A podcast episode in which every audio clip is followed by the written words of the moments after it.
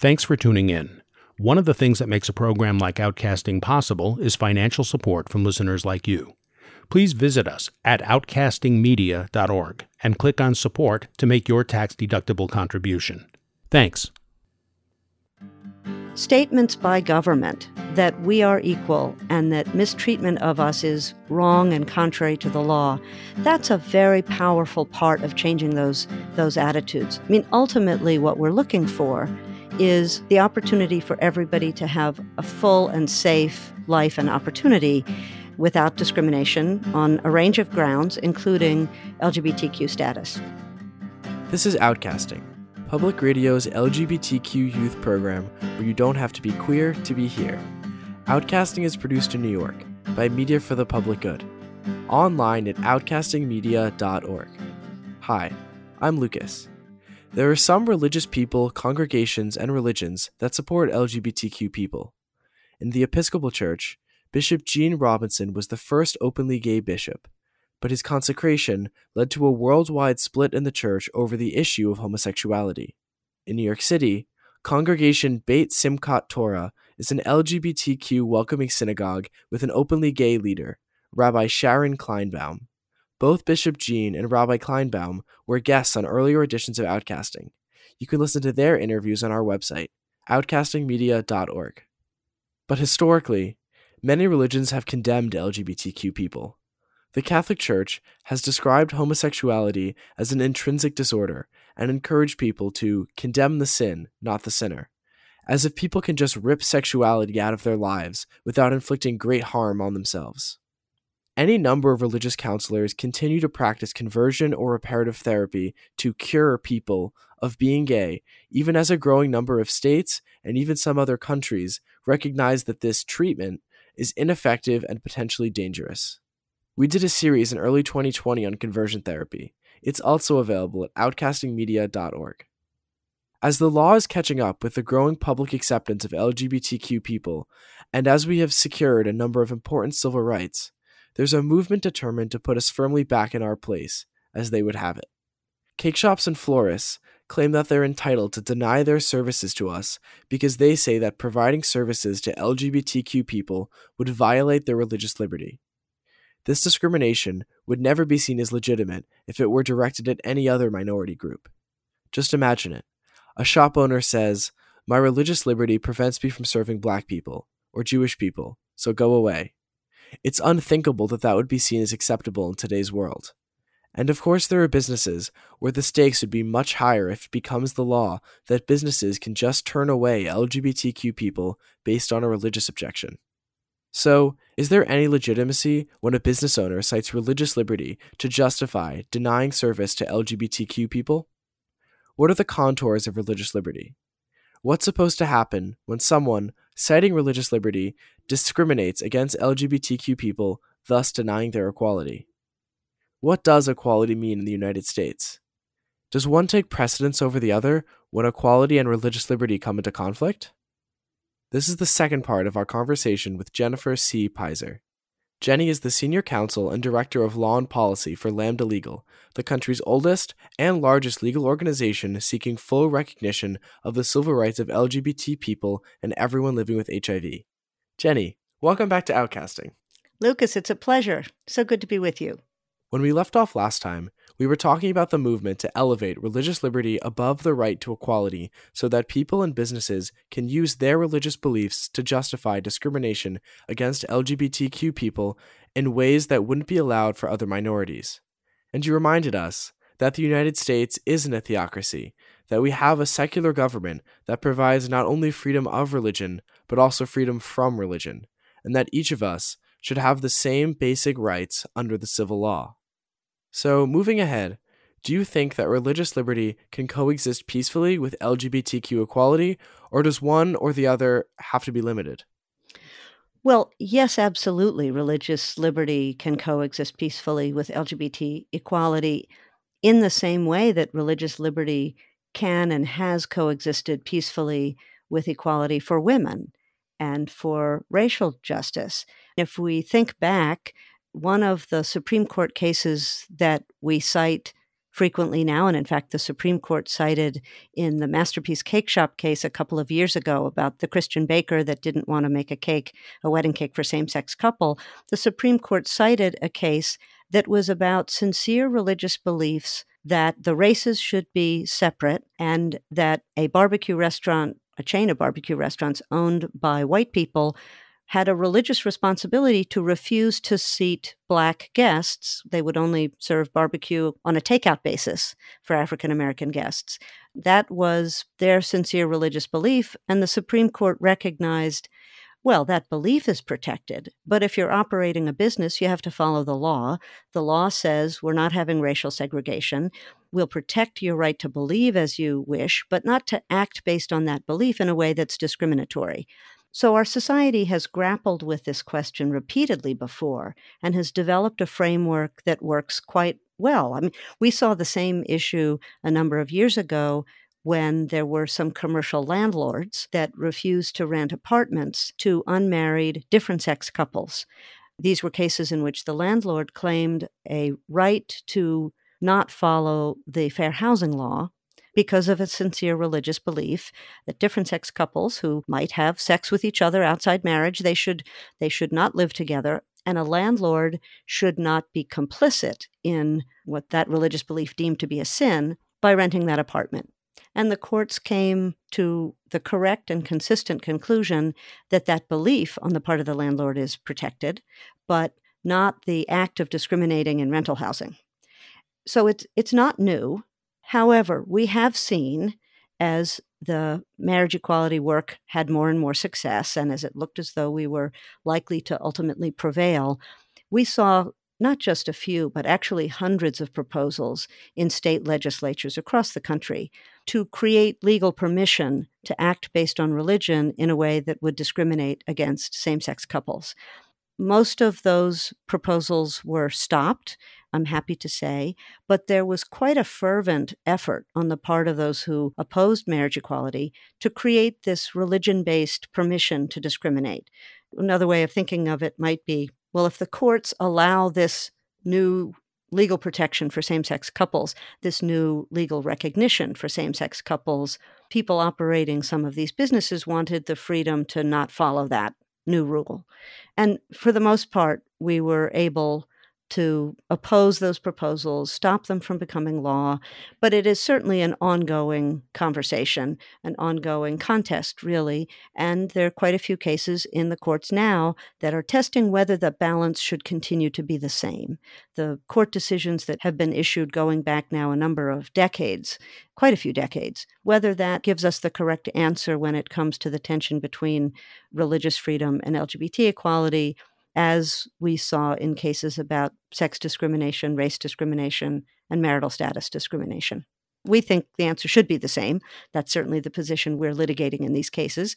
And the Supreme Court has yet to give us a complete and final definitive answer, although there was some quite important good language in the Masterpiece Cake Shop decision. So, now, without getting yet into recent developments, say the past 10 years, let's start by defining what the actual interests are in this situation. Let's start specifically with the right not to be discriminated against. What is the constitutional basis for that? Well, the Equal Protection Clause is the most important protection. That's in the 14th Amendment. That's one of the amendments that was put in place after the Civil War. Now, there's a similar equality right in state constitutions as well, and sometimes that state constitutional right is a bit broader than the federal right both sources of equality protection are terribly important. Can you explain how that works and why it hasn't yet made us LGBTQ people truly equal? Well, the place to start is that the Supreme Court held back in the late 1800s that the Constitution only applies against the government. It doesn't apply in the private sector. So each equality movement has had to get statutes passed, laws passed to require equal treatment in the private sector. So that is like, for example, I was mentioning this federal law about employment that was passed in 1964. That law covers discrimination based on race, color, national origin, sex, or religion. And that applies to employers that are big enough, and it creates a framework for how we decide whether discrimination is actually happening on one of those forbidden bases. We've had to develop the legal arguments to get the courts to understand that discrimination based on a person's sexual orientation has to be understood as a form of sex discrimination. That sexual orientation discrimination is a relational idea. Let's say I'm working in a job setting and my boss learns that I'm dating a man that's just fine if I'm seen as a woman. But if I'm seen as a man dating another man, the boss doesn't like that. Well, the cause of the boss's unhappiness is my sex with respect to the person I'm dating. In other words, sexual orientation is a relational concept. It can't be understood without referring to sex. So it's sex discrimination. The Supreme Court did a similar analysis in the in the case about gender identity. That was about whether the person's sex is understood from the perspective of the boss or from the perspective of the worker, and the boss not approving of the sex of the worker. The federal law promises that we're to be treated equally in the workplace without regard to those personal characteristics. So we've had to do the work in states and at the federal level to get those statutory protections because the Constitution, which is incredibly important, doesn't reach those areas in the private sector. I will say, though, we have won important victories in court and important progress in interacting with the government based on the Constitution. In fact, winning the freedom to marry involved litigating based on the Constitution. And when we challenge the government about the military policy, for example, or other ways that the government treats us, we refer to the Constitution, and there is important protection for LGBT people in the Equal Protection Clause. So, what's the constitutional basis for religious liberty? Well, that's the First Amendment, the First Amendment religion clauses that protect both the freedom to exercise religion and a freedom from having the government establish or prefer a particular religion over other religions or religion in general over non religion. And we have similar protections for religion in state constitutions as well. And there are also special protections for religion in lots of laws. In Title VII, the federal law about workplace discrimination, there's a special requirement that employers provide special accommodations for workers who have certain religious needs. Now, that's not an enormous burden on the employer. It's a duty to accommodate, and it only goes so far, but it's an example of special protection for religious interests that exist in some statutes as well as the constitutional protection. The constitutional protection, again, just relates to how the government treats us. So sometimes there are statutory protections that protect religion that govern the private sector. Is there any particular importance to religious liberty being in the First Amendment and equal protection being in the Fifth and Fourteenth? No, that is something that we sometimes hear from people who believe that religious liberty should surmount all the other interests and dominate over all the other rights. But that's not actually how the Constitution works all of those rights are considered to be fundamental, to be essential and incredibly important. And it's the job of the courts sometimes, and also the rest of us, to understand how they should relate to each other. For example, if you were on trial, the right to trial by jury and the other protections for how you're treated as a criminal defendant would be the most important rights to you in that context. And if you're in some other context, then the protections that apply in that context would be the most important ones. The rights of speech and to petition the government and freedom of religion, they certainly were considered very important by the founders. But so were these other rights. I mean, the right to not have the government or police invading your home without a proper warrant or proper cause. That's an incredibly important freedom. The founders certainly thought that was just as important. So it, it doesn't matter what the number is. They're all protected by the Constitution, and the courts figure out how they should relate to each other when there's a perceived conflict between them. This is Outcasting, Public Radio's LGBTQ youth program, produced in New York by Media for the Public Good, online at outcastingmedia.org. We're talking about what happens when people claim that their religious liberty entitles them to discriminate against LGBTQ people in ways that wouldn't be acceptable if the discrimination were against other minorities. Our guest is Jenny Pizer, the Senior Counsel and Director of Law and Policy for Lambda Legal, the country's oldest and largest legal organization seeking full recognition of the civil rights of LGBT people and everyone living with HIV. So, we've been talking mainly about courts. Let's turn to legislation. There are federal, state, county, and local laws that protect LGBTQ people from discrimination. Tell us about some of them. Well, I'll start by saying that they vary quite a lot. They vary in what they cover, they vary in the enforcement provisions that they have, the remedies that they provide, and also how clear and understandable they are. State laws cover quite a lot. Local laws usually have a lot less power to regulate. At this point, roughly half the states have strong civil rights protections for LGBT people. Then, in some of the states that don't have a state law, there are local protections.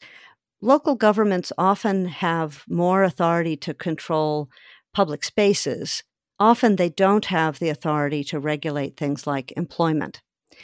So, one of the challenges that we have is that there can be quite a bit of confusion if the laws vary from city to city or county to county, and even from state to state that's part of why we put quite a priority on eventually being able to pass consistent laws at the federal level so everybody has protection and everybody knows what those protections are.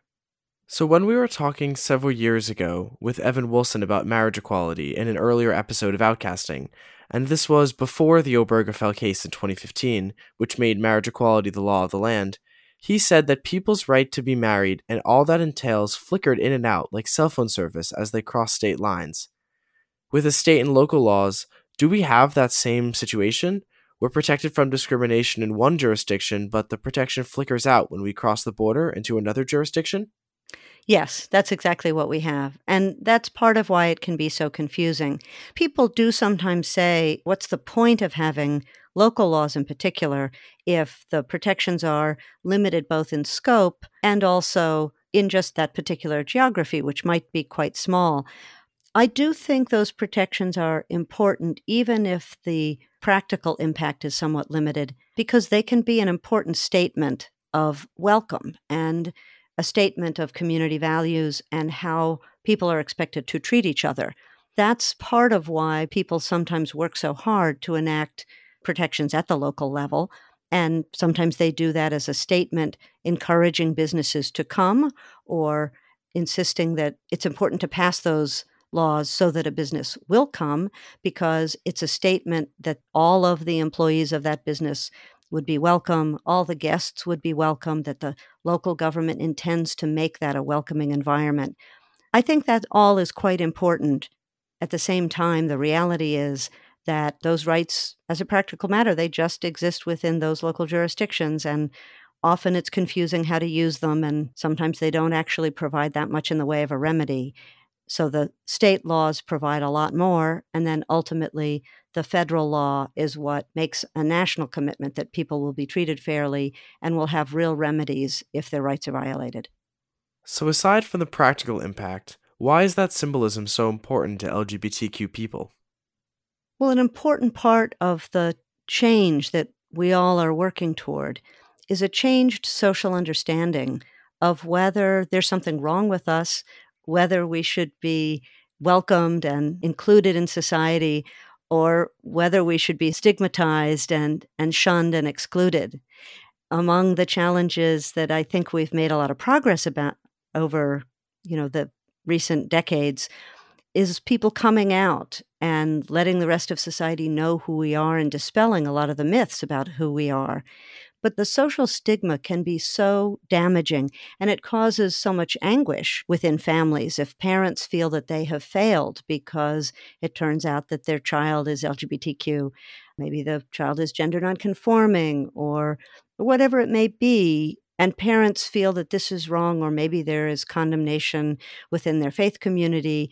So, statements by government at whatever level of government, that we are equal and that mistreatment of us is wrong and contrary to the law, that's a very powerful part of changing those, those attitudes. I mean, ultimately, what we're looking for is the opportunity for everybody to have a full and safe life and opportunity.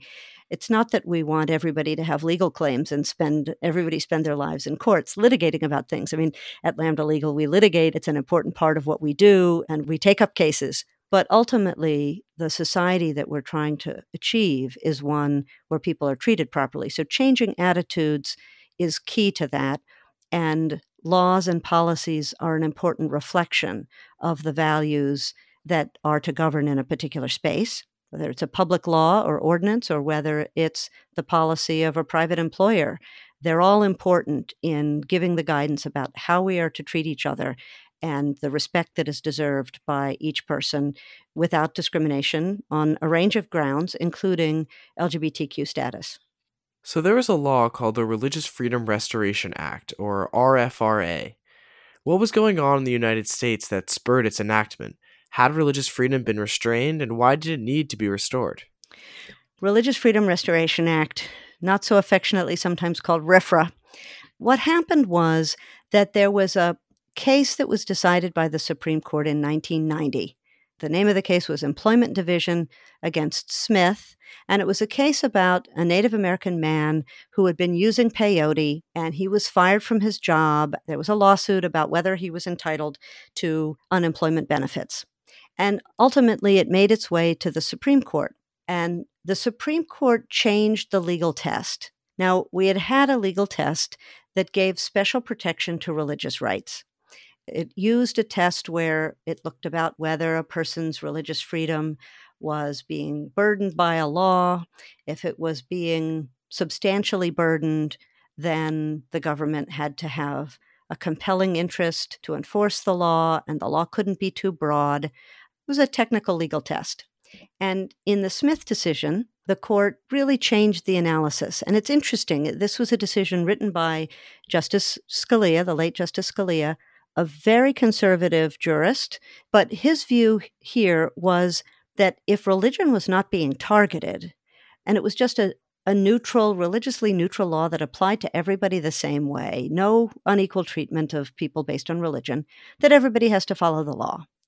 So that really would make it much easier for government to function. So Justice Scalia was quite passionate about religious rights, but he also felt that Government should have the right to operate, to pass laws, no religious targeting, but in essence, no special treatment. If there's a law that applies to everybody, everybody should follow it.